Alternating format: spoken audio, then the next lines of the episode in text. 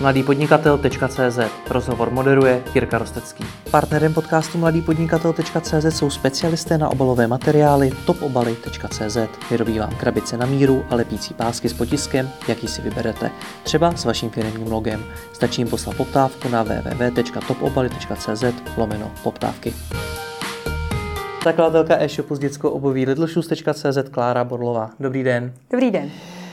Uh, ať víme tak nějak, co děláte, jak jste velcí, zkuste nám nějak vaší firmu představit. Uh-huh. Tak já jsem začala před uh, zhruba pěti lety uh, budovat nejdřív pouze e-shop, teď k tomu už přibyla před dvěma lety kamenná prodejna. Uh, původně to byla úplně jenom dětská obuv, v rámci nějakého růstu uh, jsme zařadili na jaře už sortiment dámských bot a plánujeme do příštího roku pánské Eh, boty a mm, co se týče toho, co děláme, tak jsme se zaměřili hlavně na barefootovou obuv, což jsou boty, které jsou měkký, flexibilní a hlavně dostatečně široký ve špičce, aby prostě ta noha, tak jak je přirozeně široká, mohla být eh, i v té botě, i když je obutá a nemuseli se ty prsty eh, prostě mačkat přes sebe. Takže jste speciálka.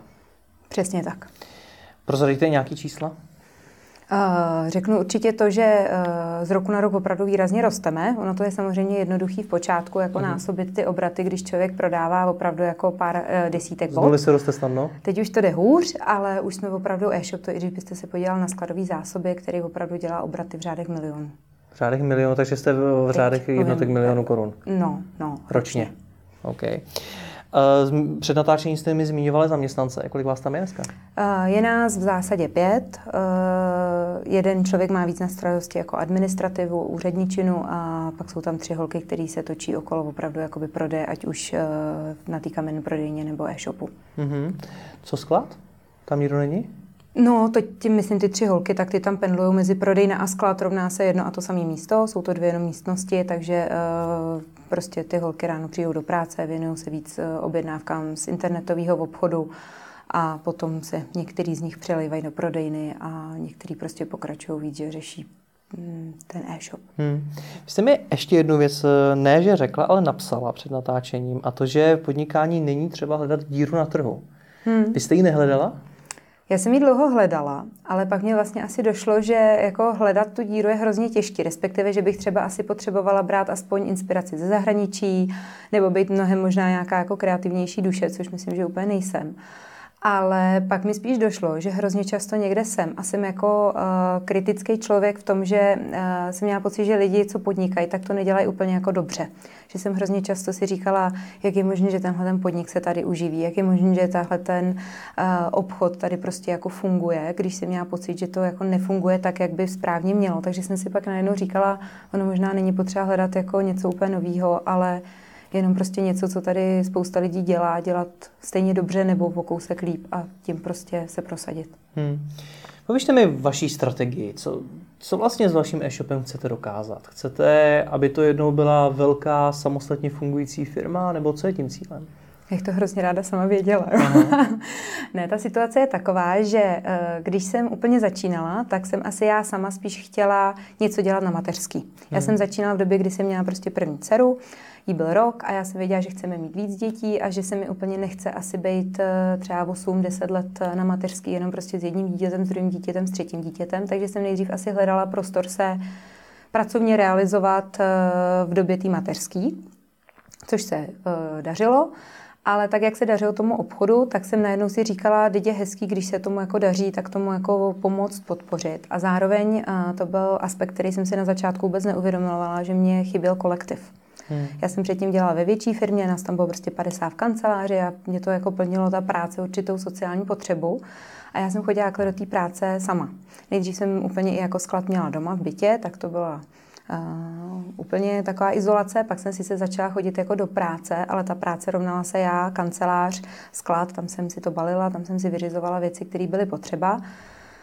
A tak mě jako teďka víc baví to, že tam prostě mám ty tři, čtyři holky, že přijdu do té práce, že se tam pozdravíme, že nějak popovídáme a zároveň jsem byla ráda, že určitý věci, které už mě po těch pár letech třeba nebavily, takže je taky můžu někomu delegovat. Nebo hmm. není to jen o tom, co člověka baví, ale prostě tak jako, že mám šanci se zase i věnovat věcem, který prostě si Máte myslím, kam i sama posouvat. Přesně. Hmm. No nicméně I z toho, co jste říkal, tak jsem pochopil, že přemýšlíte nad tím, jak vyrůst, co vám pomůže nějak víc tu firmu škálovat. Jak to chcete do budoucna udělat? Pochopil jsem, že možná na to jdete přes ten sortiment, rozšiřovat ho. To je určitě jako eh, věc, která, kterou já jednak chci. Ono je takový hezký tam mít toho zákazníka, oni si vždycky ty maminky ptají, a neměla byste něco jako pro nás? Mm-hmm. Tak když tam člověk tak jako má tu příležitost, tak je skoro těžký udalo tomu pokušení a neříct si, tak tady pojďme mít eh, sortiment i pro ty lidi, když už je tady máme. Co si budeme povídat, dětský boty nenakupují ty děti, ale kupují je prostě jejich rodiče byť myslím, že ve většině případů maminky, takže proto byl i ten první krok rozšiřování toho sortimentu vodámský boty. Ale uh, ona mě do toho trošku tlačí i situace na trhu. Když jsem začínala před pěti lety, tak uh, jsme byli jedni z mála, kdo nabízel tenhle ten sortiment. Hmm. A teď jsme jedni z několika desítek, možná stovek, uh, kdo tohle zboží má. A pokud si člověk chce udržet trošku uh, postavení na tom trhu, tak uh, já i potřebuji držet krok, nebo chci držet krok, abych patřila k těm uh, větším prodejcům na tom trhu. Takže to není možná jenom o tom, co úplně já chci, ale tak nějak se snažím sledovat eh, dění eh, na českém, možná částečně i třeba zahraničním trhu. Hmm. A, a ne, ne, nepropadnout se tam, protože myslím, že mi bylo líto, že to, co tady pět let jako opečovávám a čemu věnuju prostě strašného úsilí a času, by najednou mělo jako být pohřbeno. Ale proč jste jako tu strategii k tomu, jak se dostat mezi ty největší, zvolila to růst z hlediska sortimentu. Proč jste se nechtěla vyprofilovat fakt jako ta speciálka na jednu konkrétní věc pro jednu, jeden typ zákazníka, třeba pro ty děti, a přidáváte k tomu i ty další? Hmm. Uh, já jsem úplně nejdřív začínala s jednou značkou a asi po roce, roce a půl podnikání přišla trošku facka, eh, že ten dodavatel mi úplně bez předchozího avíza napsal, že mi boží nepošle. Mm-hmm. Takže tehdy mi to jako jasně došlo, to, co všichni říkají, nebuďte závislí na jednom subjektu, tak já jsem si říkala, ano, nemám být závislá na jednom subjektu.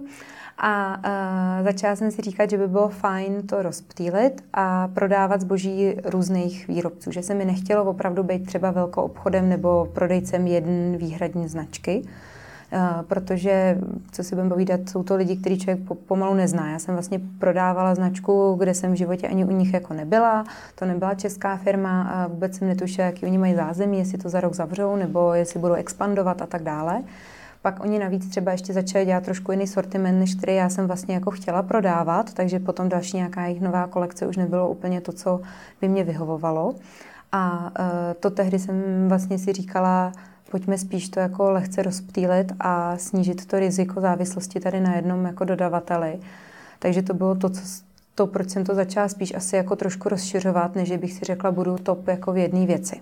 Hmm. Navíc uh, ono, ty jedny boty nejsou prostě pro všechny, takže uh, potom je těžký uh, mít šanci oslovit opravdu velkou skupinu zákazníků, když každému sedí něco jiného. Takže potom jsem si začala říkat, pojďme spíš být opravdu kvalitní uh, obuv, kde budeme schopni doporučit, kde budeme mít zdraví boty, kde budeme mít kvalitní výrobky ale opravdu od různých dodavatelů, ať už kvůli té stabilitě, tak kvůli tomu, že tam prostě přijde dítě a každému sedí prostě nějaká jiná bota, každý má jinou představu o tom, jestli chce, někdo je vegan a prostě by si kožený boty nekoupil a někdo prostě zase chce tu tradiční koženou botu. Takže chápu, že nad tím přemýšlíte i nad způsobem, jak diverzifikovat to portfolio. Hmm. Nicméně hmm. Stejně přidat obuv pro ženy, stejně jako přidat obuv pro muže, je něco, co vám zkomplikuje ten marketing, zkomplikuje vám to ten obchod, zkomplikuje vám to spoustu věcí. Proč jste třeba nešla raději cestou více druhů bod pro děti, nebo proč jste se prostě opravdu nedržela jenom v tom jednom segmentu? Tak já si troufám říct, že jako tu dětskou barefootovou obuv my máme opravdu, jako co se týče uh, možností, co prodávat, už jako relativně mm, jako vyčerpanou. Aha. Ono těch výrobců, já neříkám, že mám všechny, to vůbec hmm. ne, ale eh, to, co ten trh aktuálně pro děti nabízí a co považuji za kvalitní a žádoucí zase i třeba ze stran zákazníků a tak, tak si troufám říct, že máme opravdu z velké většiny pokryto. Takže tam jsme jako sortimentem začali narážet lehce na strop, pak bych samozřejmě určitě mohla být lepší v tom, že eh, prostě utrhnu větší část trhu na těch dětech. To by hmm. samozřejmě šlo, šlo by to dobře i prostě tím marketingem, znamenalo by to od té samé značky nekoupit 100 párů bot, ale 200 a snažit se rozprodat tohle. Ale jak říkám, my potom, jak jsme viděli, jak jsme hodně v, kon, v kontaktu s těma maminkama, tak jsme si říkali, že to jsou prostě lidi, se kterými my se na týdenní bázi bavíme, ať už na prodejně nebo prostě prostřednictvím nějakých mailů a tak. Takže eh, plus eh, já jsem se chtěla obout a děti už mám o kousek zase větší, tak jsem si říkala, jo, děti ty naši stávající zákazníci, jim ty nožičky odrůstají a tak. Takže jsem měla pocit, že to nebude vlastně úplně vybočení z toho, co jsme do té doby dělali. Ale že prostě eh, tím zase uspokojíme potřeby i nějakých lidí, kteří už tak jako tak u nás nakupují. Hmm. Pro Běžný e-shop znamená rozšířit svůj sortiment o další druh zboží, třeba jako ve vašem případě velkou finanční investici. Co to znamená ve vašem případě, když máte sklad eh, na prodejně, kde na něm jsou tři holky a vy tam najednou navezete úplně nový zboží? Hmm. My ten sklad nemáme jako přímo na prodejně, hmm. to je mhm. vedlejší prostě místnost, ale je to u prodejny proto, aby jako na kamenný prodejně byl ten samý sortiment, co je na e-shopu, aby nemuseli ty lidi dělat to, že si to buď to předem objednávají, nebo že jim řekneme jako přijďte za dva dny, budeme tady mít tu potřebnou velikost. Ale um, Jo, je to, je to náročné na ten prostor, opravdu jo. Když uh, rozšiřujeme, tak teď on už jako, to je jedna z věcí, kterou řešíme, aby jsme se líp vešli, takže rozšíření prostor, což třeba v Písku s nabídkou uh, nekomerčních, teda komerčních prostor není prostě úplně jednoduchý. Ještě z Písku, to jsme nezmínili, mm-hmm. ano. Ale uh, musíme se s tím prostě nějak vypořádávat. No. Hmm. A jak to funguje v praxi? To si prostě řeknete, dobře, začnu prodávat eh, obuv pro ženy, tak nakoupím tyhle, ty, tyhle ty a tamhle ty po stovkách, nebo jak to funguje? U nás určitě my jako výrazně víc furt jedeme tu dětskou obuv, takže to je opravdu to, co v tom skladu uh, zabírá prostě 90% místa. A uh, ono zařadit ten nový sortiment není úplně uh, jednoduchý nebo rychlý, protože u spoustu uh, výrobců se to musí objednávat třeba skoro s ročním předstihem. Teď už třeba máme hotové objednávky na jaro, léto 2020, bych řekla třeba u 80% výrobců. Takže to zařazení jako je opravdu třeba rok předem nějak plánovat. No a my jsme si třeba řekli, tak začneme prostě pomalu, my jsme nejdřív třeba i ty dětské boty měli jenom do nějakých velikostí, pak jsme tomu eh, začali brát do větších velikostí a teď jsme to zase vlastně o kousek uh, poposkočili. Je to i z toho důvodu, aby jsme to vlastně finančně utáhli, protože to, co jste sám zmiňoval, rozšířit ten sortiment znamená to prostě nějak zafinancovat. A já úplně nejsem takový ten podnikatel, co by teda vzal jako 10 mega a řekl si, jo, tak jdu do toho, prostě tady se ženu nějakého investora, nebo tady se vezmu nějakou docela eh, brutální půjčku a risknu to, ale já jsem opravdu začínala od těch prvních jako pár desítek bot a takhle to jako postupně přistavuju, což uh, z hlediska asi někoho, kdo by od toho měl opravdu jako velký biznisový očekávání, možná není ideál, ale pro mě asi klíčovější to, že takhle bych řekla, nemám tak velký riziko jednak nějaká podnikatelská půjčka, která jako tam taky musí padnout, tak ale nemusí být v takových řádech, že by jsem kvůli ní jako nespala. A druhá věc je, že já jsem si tím postupně osahávala, který ten sortiment se dobře prodává. Párkrát jsem se v rámci eh, toho podnikání taky nějak jako spálila nebo šlápla kousek vedle a tím prostě mm, to riziko nějak pomalu rozmělňuju. No. Teď už máte sama v sobě jistotu, že už víte, jak to prodat, víte, co dělat? Myslím si, že jo. Já tím neříkám, že neudělám jako jednotlivé chyby, ale už si myslím, že jako se mi nestane to, že by jako přišlo zboží. A já jsem si řekla, tak tohle byla chyba. To byl prostě průšvih, což se mi třeba na začátku jednou stalo. Ale tím, jak to bylo tehdy malý, tak se to člověku stane a jde mu prostě třeba o pár desítek tisíc, teď už by třeba šlo opravdu o stovky tisíc a už by ta um, prostě překážka byla opravdu jako zásadnější. Když už tu jistotu v sobě máte, proč teď jdete do nějakého externího financování? Nejste první e-shop ty, ty velikosti, se kterým se bavím a který se jako bojí vzít externí peníze. Hmm. Na druhou stránku nebrzdí to váš rozvoj tohle? Brzdí. ne, uh, já nevím ještě, čemu říkáte přesně jako externí financování. Může to být půjčka, to, může to no, být ten tak investor. já na to částečně jako externí financování mít musím, protože hmm. už opravdu to zboží tam je v hodnotě pár milionů, který uh, jsem nějakou chvilku mohla mít, ale stavíme barák a, a uh, prostě už do toho ty soukromí peníze prostě v takové míře skládat nemůžu. Ale jak říkám, pro mě je třeba rozdíl, jestli si půjčím jako pár set tisíc, nebo jestli si jako půjčila nějaký prostě pro mě už jako hodně velký peníze, protože si myslím, že by mi to jako znervozňovalo. Hmm. Když jste, eh, takže ještě pardon, jak velký teda teď máte úvěry? Pár milionů. Pár milionů. Hmm.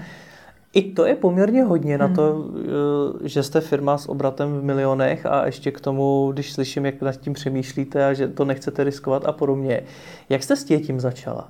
Tam se proto, že opravdu hodně začínajících podnikatelů, podnikatelů se bojí vzít ty první peníze, bojí se toho, toho prvního úvěru a podobně. Jak to probíhalo u vás? Tohle? Já, já nemím manžela, tak jsem podle mě nekoupila ani těch prvních 50 bot, jo, mm-hmm. protože tehdy jako manžel právě říká, hele, o co jde, jako tady o 20-30 tisíc, tak jako to nás asi jako nezabije a já jsem říká, no jo, ale já to tady posílám někam, vůbec nevím komu prostě. A e, určitě je dobře, že jsem se odhodlala. A ono právě takhle přesně to bylo postupný, protože pak najednou teda jsem si říkala, tak příště už to nevezmu teda za 30 tisíc, ale za 100 tisíc. A pak už jsem to potřeba brát za půl milionu a pak najednou jako za milion. Ale mně nikdy nepřišlo to, že bych jako najednou teda měla udělat ten jako obří skok. Hmm. Furt to byly takové jako postupné kroky a já jsem se jako zvykla na to, že ty peníze už se v tom opravdu jako točí. Před těma čtyřma lety, kdybych měla jenom na krku jako tři zaměstnance na HPP, tak mám pocit, že bych jako opravdu se bála, jako z čeho je zaplatím a, a že tam mají výpovědní lhůty a já nevím co a že, že jako je to obrovský riziko a teď mi to nepřijde. Hmm. Ale uh, takže nemůžu říct, kdy byl jako ten první krok, protože my jsme ještě ke všemu na to prostě nějak různě mixovali soukromí peníze, protože jsme prostě prodávali byt a začínali stavět a v nějakém mezičase jsme prostě uh, měli větší finanční kapitál který tak, jak se postupně prostě eh, v našem případě dával do bydlení, tak prostě začali jsme potřebovat si ty peníze někde půjčit, což už je trošku jedno, jestli si to člověk půjčuje na barák, anebo jestli ty svý prostředky použije v tom podnikání a potřebuje na barák víc, nebo jestli to dá do baráku a vezme si podnikatelskou půjčku. Pak už je to jenom otázka prostě nabídky toho trhu, co eh, je jednodušší a za lepších podmínek prostě mm, zafinancovat. No. Jak se vám vyjednává s těmi bankami? Špatně. Já tomu věřím, hmm. protože e-shopu, který nemá historii, nebo v jakýkoliv firmě, která nemá tu historii a je takovéhle velikosti, to musí být těžké. Hmm. Já jsem udělala ještě jednu jako asi docela velkou chybu na začátku, že jsem nebyla SROčko od začátku. Mm-hmm. Já jsem mhm. tak jako začala a říkala jsem si, jo, tak budu prostě prodávat. A já ještě hrozně nerada jako úředničím. Já bych nejradši jako prodávala, měla bych tu svoji prodejnu a tam bych běhala okolo těch zákazníků a zkoušela s nimi ty boty. A pro mě už jenom jako jít na živnostenský úřad řídit živnosták byl tehdy jako ta první překážka. Protože jsem říkala, Ježíš Maria, to budu se podávat to daňový přiznání. A já jsem vždycky byla zaměstnaná, oni to tam jako za mě udělali. Takže už jako to, těmhle to začalo. A pro mě prostě domlouvat tyhle ty jako půjčky, tak je to jednak věc, která mě na tom podnikání jakoby nebaví a netěší. Prostě člověk jako rád si to taky jako dělá a řeší si ty úspěchy a tohle je taková věc, která je jako nutná ale uh, já tomu málo rozumím, takže tam na mě vychrlí nějaký smlouvy, nějaké podmínky, já těm číslům prostě, byť myslím, že nejsem jako číselně mimo, tak ale prostě někdy jako nerozumím nebo úplně se v tom prostě dobře neorientuju. No a druhá věc je, eh, že eh, to, co jste říkal, by všichni říkají, jako je teďka dobrá situace, lidi vám ty peníze budou chtít dát, tak já mám pocit, že úplně tak jako... Není to tak to ne, ne, není. Oni se zeptají na daňový přiznání z předchozího roku. To není asi žádné tajemství. My nejsme podnik, který by byl v plusových čísel číslech právě proto, že rosteme, takže jestli v něčem ty peníze jsou, tak jsou tam prostě v těch krabicích s botama, ale není to tak, že bych v daňovém přiznání měla z Loňska prostě pár set tisíc příjem a to se těm bankám prostě nelíbí. Hmm. Jak říkám, ještě tím, že nejsem SROčko, tak eh, to pro někoho je ještě taky o kousek větší překážka a přelejt to na to SROčko zase už znamená prostě ztratit tu historii, takže to je třeba věc, Pardon, kterou vy stále nejste, nejste SROčko? Už ho mám založený. Uh-huh. To byl takový první krok loni na konci roku, když jsem právě to financování nějak řešila, tak jsem ho založila, ale teďka to ještě nějak potřebujeme jako účetně pořešit, že já tam mám strašně bod, který mám já, jako Klára Borlová, a já potřebuju jakoby prodat tomu e-shopu, ale mě se logicky nechce prodat, takže já jako z toho budu mít příjem, který zdaním.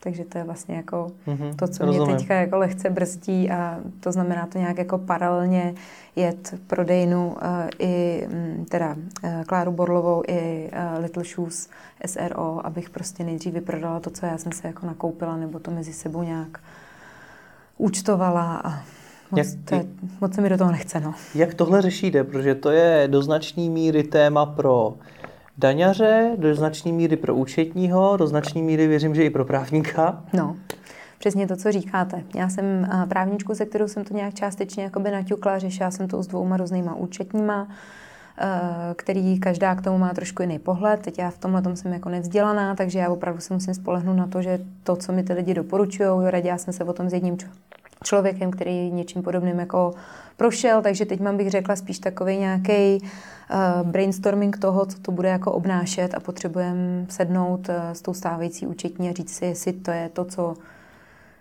projde, nebo to, co je prostě jako legální a to, co je správné a od toho se odrazit tak k nějakému datu to začít realizovat. Ale víme, že nám to jako proběh toho obchodu nepřinese vůbec nic. Prostě těm lidem, jestli to koupí tady nebo tam, věc, přesně. A že to hmm. bude ale hrozná práce. Takže to je věc, do které se mi právě jako nechce. Ale už jako myslím, že je to prostě potřeba. No. A chápu správně, že to děláte jenom kvůli těm bankám?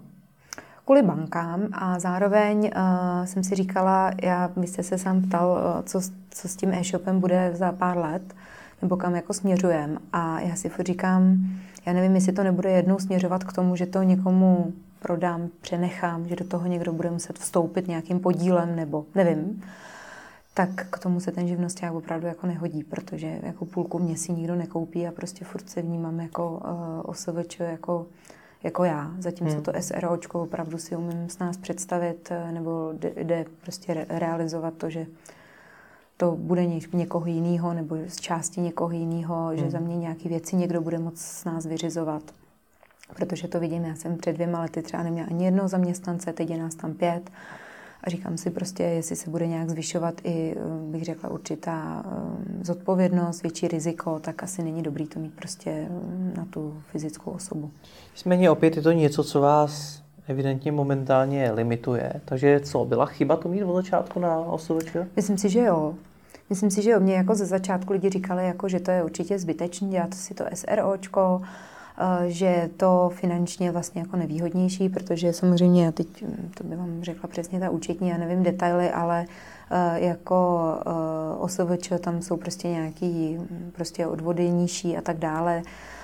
Asi je to úředně jednodušší, ale nicméně potom v nějaké velikosti už je to prostě mnohem těžší prostě přelejt.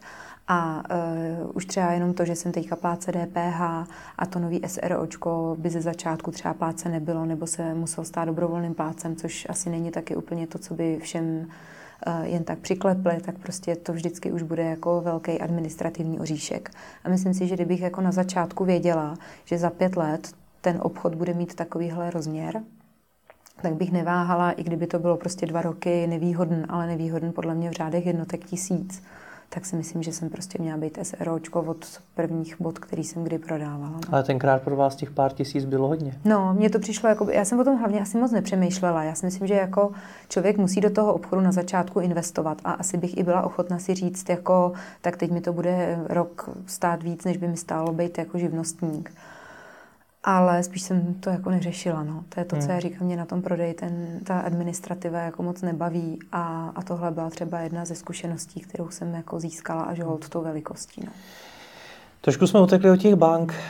Dobře, pojmenovali jsme ty problémy, že to nemáte jednoduchý, že ta vaše situace je velmi složitá, v tom případě věřím, že je opravdu hodně složitá. No, stejně jste ty úvěry získali, mm-hmm. tak uh, máte nějaký tip, co na ty banky ve vaší pozici funguje? Co je potřeba jim dát, říct, jak s nima mluvit, aby vám to půjčku dali? Já si myslím, že ačkoliv je to banka a tváří se to jako obří instituce, tak já jsem zjistila, že ty jednotliví lidi tam mají vlastně asi docela velký pravomoce. Takže Byť nejdřív jsem z přepážky odešla s tím, že jako máte smůlu, tak pak najednou ten člověk, já jsem za mnou sám prostě přišel a bylo vidět, že on sám prostě, když nějak jako slyšel, jak fungujeme, co děláme, tak eh, vlastně přišel s nějakýma návrhama prostě řešení.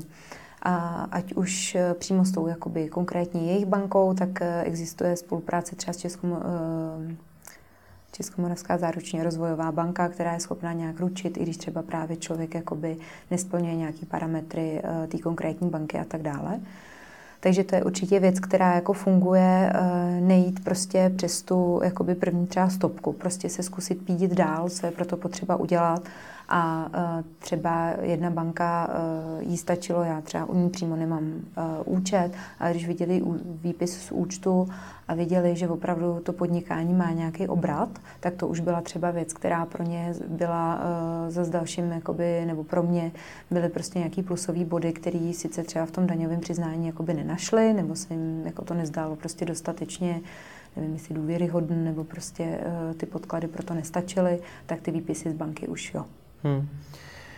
Co se vyplatí financovat z těch externích peněz? Vy jste zmínila to zboží, nicméně z těch externích peněz se dá financovat i spousta jiných věcí samozřejmě. Jak to máte vy? Dáváte to všechno do, do toho zboží? Totál. U mě opravdu, u mě jako ostatní náklady jsou vlastně v poměru jako všemu ostatnímu poměrně malý. My platíme nájem, ale v Písku my ani nejsme úplně v centru, takže nájem to je prostě mm, v uvozovkách pár tisíc. Pak jsou tam personální náklady, ty už jsou o něco vyšší určitě, ale uh, to není věc, která by mě jako tolik bolela, ale ten nákup zboží a prostě teď už to začíná být taky trošku lepší uh, po nějaký době, protože mám lepší podmínky u těch dodavatelů. Ale když to zjednoduším, já musím teďka v srpnu nebo v červenci nakoupit zboží na podzim a zimu. Já ho musím zaplatit, v některých případech mi dají třeba měsíc platnost faktury, ale hrozně těch dodavatelů to chce zaplatit předem.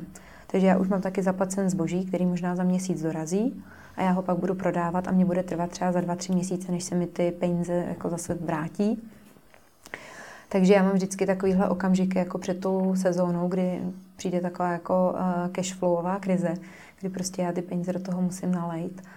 A uh, to samozřejmě se dá řešit nějakým třeba i kontokorentem, pak je to otázka toho, ono dost uh, těch bank nabízí nějakou větší půjčku na delší dobu, ale já ty peníze ještě ke všemu třeba polovinu toho roku skoro nepotřebuju, ale pak je vždycky potřebuju před tou sezónou. Tak pak je to o tom to vždycky právě různě propočítávat, jestli se mi jako víc vyplatí kontokorent, kde to můžu rychleji splatit, ale kde jako ty úrokové sazby jsou o dost krušnější, anebo jestli si vzít prostě na pět let nějaký úvěr s rozumnou úrokovou sazbou, ale zase na nějak, nějakou část těch peněz prostě po určitou dobu vlastně vůbec nepotřebuju. Hmm. Co vám dodává odvahu? To je to, co trápí řadu těch začínajících eh, e-shopů. Právě ta odvaha vzít si ten úvěr. A ještě k tomu na SROčko, ale vy ho máte sama na sebe. Tak co vám dodává tu odvahu? Opravdu už ta párletá zkušenost. Já si myslím, že kdybych opravdu jako si teďka řekla, jdu začít, člápnu do toho, vezmu prostě tady jako pět milionů a vrhnu se do toho po hlavě, tak si myslím, že bych to taky neudělala. Ale to, jak jsem říkala, já si myslím, že třeba studenti a ženský na mateřský mají strašnou výhodu v tom, že když začínají, tak nemají to obrovské očekávání. Oni uh, nepotřebují to, že skončili v jedné práci, kde měli docela slušné příjmy a teď čekají, že prostě mají finanční rezervu na pár měsíců a že jako začnou minimálně ty samé peníze třeba zase vydělávat. Tak uh, Prostě já jsem začala tímhle s tím postupným tempem a mě to nevadilo, mě to netrápilo, já byla doma s těma malýma dětma a k té mateřský jsem si prostě něco málo přivydělala a už to byl ten úspěch. Tam jsem si udělala ty eh, kroky vedle, tam jsem si to ošahala a proto teďka já už jakoby věřím, že jsme stabilní, protože to není nic nového, už na tom trhu nějakou dobu funguju, už jsem si zkusila všechno možné od eh, toho, že skončil zaměstnanec, po, po to, že se ztratilo zboží, přes eh, to, že skončil dodavatel, přestože nějaký zboží bylo špatně kvalitní a mám pocit, že tím už jako věřím tomu, že nepřijde ta facka, že by najednou bez čistého nebe se tomu jako úplně přesto dařit. Byť hmm. chápu, může přijít ekonomická krize, ty tržby můžou jít jako dolů, ale věřím tomu, že jako jít dolů znamená, že se tomu budu muset nějak přizpůsobit, ale ne, že to jako půjde úplně do kopru. No. Co když se něco stane vám? Řešíte už nějak svoji zastupitelnost v té firmě? Jo. Řeším a neřeším. Řeším ji v tom, že na mě ten obchod není závislý eh, na té denní bázi. Naopak já už tu operativu spojenou eh, čistě jako s tím prodejem na tom e-shopu, s komunikací s těma zákazníkama, tak to už na mě opravdu jako nestojí. Eh, to, co na mě ale hodně stojí, jsou tyhle ty věci právě ohledně jako nákupu prostě od těch velkoobchodních partnerů, finance, marketing tak eh, to jsou věci, které stojí čistě na mě. A kdybych já nebyla, tak buď by to musel za mě někdo převzít, to už je otázka, prostě buď to některé věci určitě jsou schopny dělat i ty holky, co tam teďka jsou, protože už jsou tam nějakou dobu, tak tomu taky částečně rozumí, akorát třeba není ta potřeba, aby to dělali.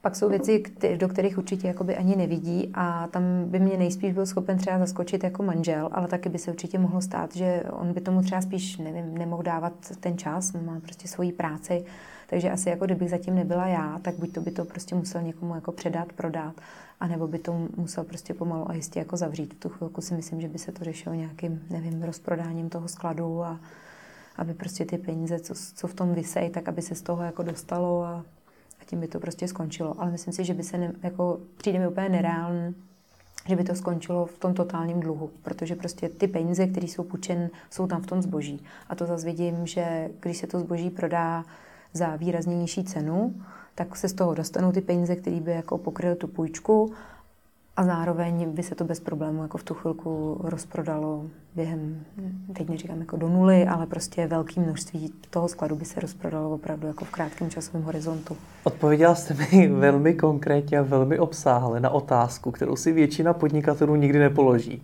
Co by se s jejich firmou stalo, kdyby se něco stalo jim? Hmm. Takže na tím evidentně přemýšlíte. No, tak asi jako mě to napadlo. Jako, já hlavně jak říkám, proto třeba i, i jsem si říkala, bylo by správné to mít na to SROčko, protože opravdu teď on jako, by to bylo o to složitější to někam jako předat. Na druhou stranu ještě jako je podstatné říct, že byť tam třeba na tom nějakou půjčku máme, tak kdyby opravdu se něco jako se mnou stalo, tak eh, tak nemám pocit, že by to jako mělo zničit moji rodinu, že by prostě, uh, nevím, tak ještě záleží, co by se stalo, jestli bych jenom nemohla pracovat, nebo jako Jasně. kdybych tady nebyla vůbec, tak ale nemám pocit, že by jako tady prostě kvůli tomu jednou moje děti jako se měly utápět uh, v dluzích, protože prostě jim tady po mně zůstanou nějaký jako průšvihy, no. Jasně, rozumím tomu. Ještě mě na vašem e-shopu zaujala jedna věc úplně jiného soudku a to, že jste je dlouho, že jste na trhu dva, dva roky? No, ne, pět, pět, pět let, pardon, pět dva let a dva roky, prodejnu, dva roky máte prodejnu, mm. přesně tak. Za těch pět let jste třikrát měnili e-shopové řešení. Což je hodně. je, ale to je přesně to, co jsem říkala, chybama se člověk učí. Uh, já si úplně pamatuju, proč jsem si vybrala první řešení. Já teď budu vypadat jak taková naivka, ale uh, já jsem se vybrala, protože bylo jednoduchý. A mně se strašně líbilo, já jsem tehdy, já teďka jsem na ShopTetu a já si to úplně pamatuju, já jsem tehdy i ten ShopTet si zkusila, já jsem si tam začala dávat nějaké jako produkty, teď jsem si to osahávala a mě ten ShopTet přišel strašně složitý. Uh-huh. A tehdy jsem si vzala teda nějaký jako e-shop, který mi přišel jako jednoduchý. Uh, já jsem tehdy taky prodávala, jak říkám, jednoho výrobce, měla jsem prostě, já jsem začínala s 50 párama bot, takže jsem měla prostě tam jako 10 produktů v různých velikostech, možná ani nevím, jestli tam šli dá ve velikosti. A bylo mi celkem jedno, že když někdo objedná ten den ty boty, takže já musím ten štítek přepsat a že prostě s tím běžím na tu poštu. No, ale tak, jak jsme pomalu jako rostli, tak uh, prostě to, že ten e-shop neměl vůbec žádnou funkce, mě začalo hrozně bolet, protože prostě mi to přidělávalo práci a já jsem po nějakém roce a půl, dvě, dvou jsem se rozhodla, že teda je potřeba najít si jako lepší e-shopový řešení. A přesunula jsem se na jiný e-shop, taky prostě krabici a to už bylo teda výrazně lepší, výrazně, ale po dalším nějakém roce dvou jsem stejně furt viděla, že některé funkce mě tam jako chybí a tak jak rost počet těch jako každodenních objednávek, tak jsem viděla, že mě to jako strašně brzdí. Že mi přidělává hrozně práci to, abych vůbec odeslala balíček s botama a, takže jsem si řekla, že půjdu do toho ShopTetu. Zjistila jsem prostě si všechno možné. Tehdy už jsem opravdu byla hodně opatrná s tím, aby to jako splňovalo jako úplně všechny funkce, které já od toho jako očekávám. A ukázalo se, že jo. Takže jsem si prostě koupila, mi tam je nějaký kategorie, prostě, že člověk může mít nějaký základ, tak já jsem si koupila nějaký větší balíček, aby to prostě mělo všechny ty potřebné funkce. V tu chvilku už se mi to ani nezdálo drahý, protože jsem najednou viděla, že sice za tohle platím pětistovku měsíčně a mě to ušetří desítky hodin práce, takže Uh, teď jsem za to jako hrozně ráda, protože jednak je to jednodušší pro všechny ty zaměstnance, Eh, je tam jednodušší zastupitelnost, prostě tu technickou podporu tam člověk jako v nějakém objemu už potřebuje. A to jsem prostě našla až s tím, že jsem si řekla, že opravdu jako ta jednoduchost není už jako na místě. No. Hmm. Co to v praxi obnáší zmínit e-shopový řešení v případě e-shopu takovéhle velikosti? No teď už bych jako určitě do toho musela třeba s nějakými jako profíkama, s nějakou firmou. Tehdy uh, jsem to dělala dost sama.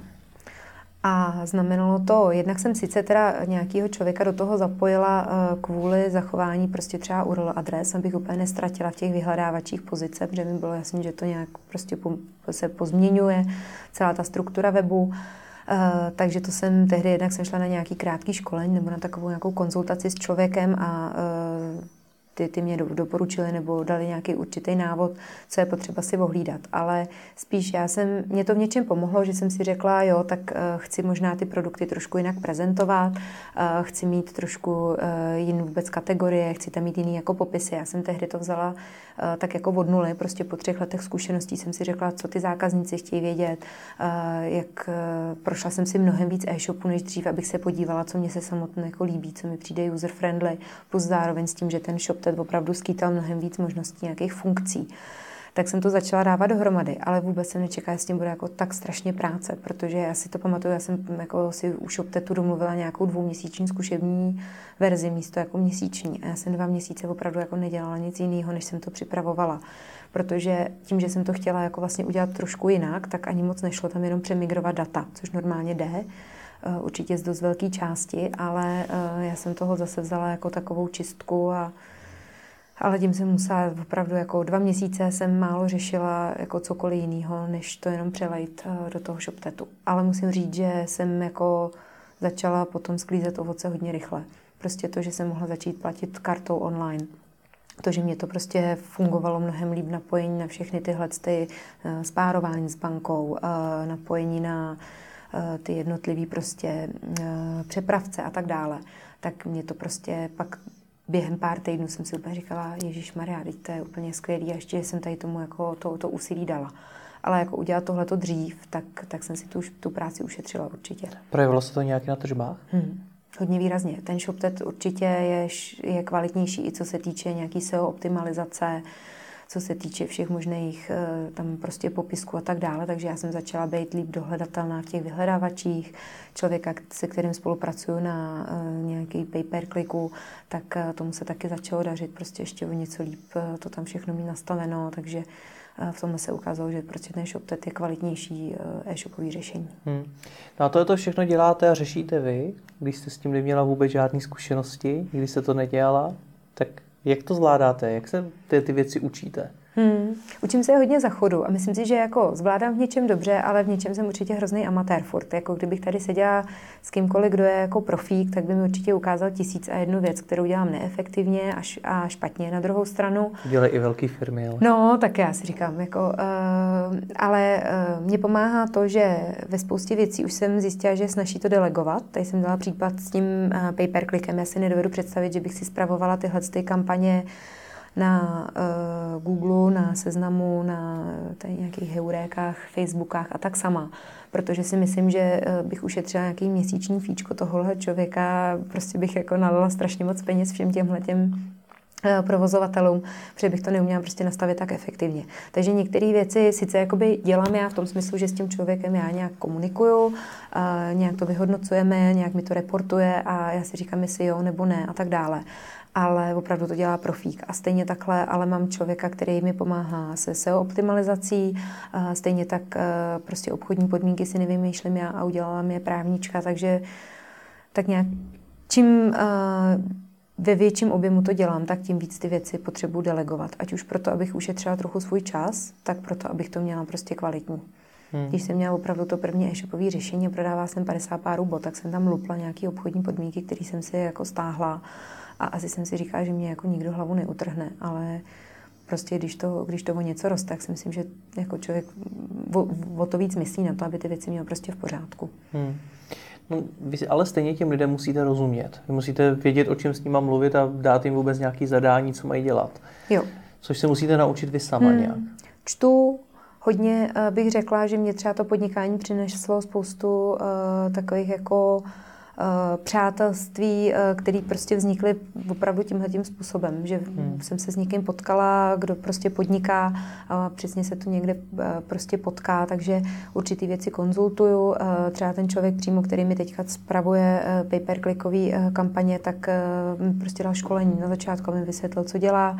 On se mi samozřejmě na začátku snažil vůbec přesvědčit, abych si ho Eh, najala a to mě třeba dost pomohlo se zorientovat. Ale snažím se to čerpat prostě z různých zdrojů, protože taky každý ten člověk na to má trošku jiný názor, jinou zkušenost, takže bych řekla třeba jednou za dva měsíce uh, jdu na nějakou konzultaci, ať už třeba placenou, anebo se prostě s někým potkám, kdo v tom dělá a kdo mě zase ty obzory o kousek rozšíří. Ono hmm. i třeba manžel dělá taky v obchodě úplně sice s něčím jiným, ten podniká prostě s jazykovým vzděláváním, ale dělá ve firmě, která je prostě obrovská čímž mi určitě taky jako xkrát večer se bavíme a on mi taky do toho hrá nějaký svůj pohled. Hmm.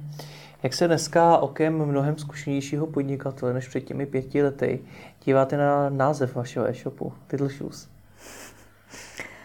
Dobře a špatně. Já, tím, že dělám barefootový boty, tak já jsem strašně ráda, že jsem tehdy nezačala s něčím jako barefoot botky, eh, barefoot obuv a tak, protože těch obchodů kde zaznívá to barefoot, je opravdu strašně moc a já sama vidím, jak se mě pletou. Pak hmm. nevím, jestli je to ten pardubický, nebo jestli je to tamhle ten uh, z těch českých Budějovic a tak dále. Takže to si myslím, že je i dobrý vůči těm zákazníkům, že tady na trhu není asi moc nikdo, kdo by se jmenoval uh, vlastně anglicky. Ale když vidím na prodejně, jak jako hrozně lidí neví, jak se jmenujeme, a jak to různě komolí, tak si myslím, že jako ten uh, anglický název prostě v ničem nebyl jako úplně šťastný, protože asi jsem neodhadla dobře to, že prostě uh, Little Shoes není prostě slovo úplně všem tak známý. Hmm. Zároveň uh, mi to ale přináší možnost uh, víc být vidět v zahraničí, protože byť v malém měřítku, ale posíláme i do ciziny.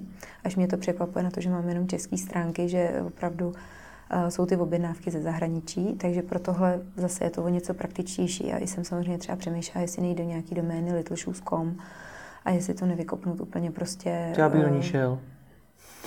Pokud, pokud chcete jít do zahraničí, tak bych do ní šel. No, hmm. a tak já jsem ještě neudělala úplně ten krok, že bych šla hmm. nějak víc do zahraničí, ale, ale je to samozřejmě věc, která se jako nabízí, eh, která je tady eh, jako jedna z možností, takže je to Hmm. V tomhle tom zase je to prostě určitým způsobem šťastné řešení. Pro to prodávat dospělý boty, tak budeme Little Shoes, ale zase si říkám, jako úplná katastrofa to není. Asi si umí dospělý člověk koupit na Little Shoes uh, dospělý boty když bude vědět, že tam ty dospělé boty máme, pak už hmm. je to o tom se umět prostě dál prezentovat jinak. Ale o nějakém rebrandingu jako nepřemýšlím to zase. Na závěr bych to rád nějak shrnul. Vykrystalizovali mi z toho takové dvě možná chyby, které jste udělala. Za prvý to e-shopové řešení, od začátku investovat do něčeho, co je kvalitní a co vám tu práci ustaní i dlouhodobě. A OSVČ versus SROčko. Stopro. Napadá vás ještě něco?